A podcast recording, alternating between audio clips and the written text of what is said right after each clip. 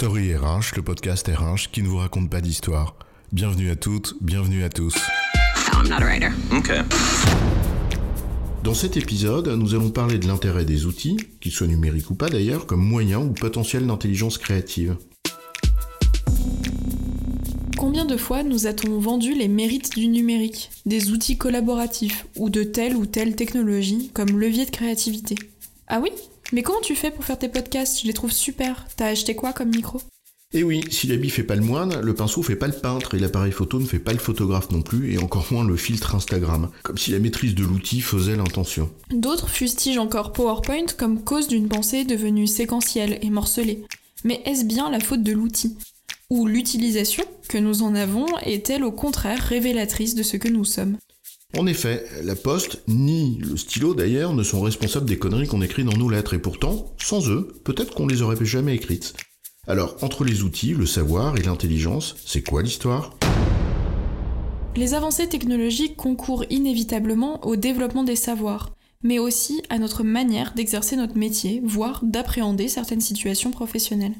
Et c'est le cas en fait de tout outil, pas seulement les outils numériques. Le stylo, par exemple, puisqu'on en parlait, n'est évidemment pas à l'origine du poème. Mais il a bien ouvert un champ des possibles au poète. Or ce champ des possibles va au-delà du choix des mots que l'esprit, l'âme ou le cœur auraient pu faire naître chez l'auteur. Si on prend par exemple les calligrammes, qu'affectionnait particulièrement Guillaume Apollinaire, on se rend bien compte que le stylo ouvre des perspectives nouvelles. D'ailleurs, c'est ce qui lui a fait dire à Pablo Picasso Moi aussi, je suis peintre. Il y a en fait dans cette anecdote deux remarques. La première, c'est que l'outil porte en lui un potentiel de détournement créatif. L'outil conditionne à la fois le comportement de celui qui l'utilise, mais il ouvre également des possibilités qui vont par nature au-delà de l'utilité pour laquelle il est prévu. Qui n'a pas eu envie, à l'école, de transformer son stylo bic en sarbacane? Ce n'est pas l'utilisation première d'un stylo, évidemment, et pourtant on est nombreux et nombreuses à l'avoir utilisé ainsi. Honnêtement, je vois vraiment pas à quoi d'autre un stylo pourrait servir si ce n'est à balancer des boulettes sur les profs quand ils ont le dos tourné. Et ça, ça nous conduit à la deuxième remarque. L'outil peut contribuer à décloisonner la pensée. En effet, le détournement de l'outil, de sa fonction initiale, le potentiel nouveau qu'il ouvre à celle ou celui qui l'utilise, s'il s'inscrit dans la finalité de départ, contrairement à mon exemple de la sarbacane, concourt également à une forme de décloisonnement.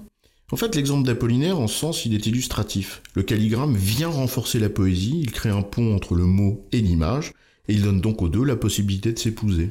Les outils technologiques nous amènent le même potentiel créatif et peuvent contribuer à décloisonner la pensée, si on s'y autorise. Ce à quoi le numérique ne peut pas véritablement prétendre, en fait, c'est l'intelligence au sens propre et traiter finalement ce qui se glisse dans les interstices des modèles. Si on n'attend pas du stylo qu'il nous fasse devenir poète, n'attendons pas non plus des outils technologiques qu'ils nous rendent intelligents, doués ou créatifs. Ils ne sont que ce qu'ils sont, c'est-à-dire des outils. Or pourtant, derrière les outils se cache souvent son lot de peurs et de fantasmes, conduisant à ce qu'on imagine à ce que les outils à eux seuls puissent révolutionner le monde. Dans cet esprit, le knowledge management dans les années 95-2000, ça a donné une très très bonne illustration.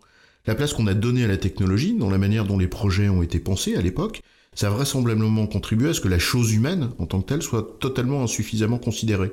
Et c'est certainement une des raisons, pas la seule bien évidemment, mais pour lesquelles le, le- le soufflet, qui était assez prometteur du KM, est retombé finalement assez vite. Essentiel alors de développer notre maîtrise des outils pour euh, pouvoir exploiter leur plein potentiel, mais aussi s'autoriser à être créatif. Car c'est également dans le contournement que se trouve son apport et sa valeur. Et enfin, il convient à développer ce qu'on pourrait appeler une forme d'intelligence professionnelle qui ne se limite pas à la bonne utilisation des outils à notre disposition. Mais ça, c'est un autre sujet. En résumé, les outils, qu'ils soient numériques ou non, au-delà de leur fonction première, sont porteurs d'un détournement créatif et peuvent ainsi contribuer à décloisonner la pensée. Il ne faut en revanche pas attendre de ces outils qu'ils nous rendent intelligents, car cette intelligence humaine-là, eh bien c'est à nous qu'il appartient de la développer. J'ai bon chef? Oui, tu as bon, mais on va pas en faire toute une histoire.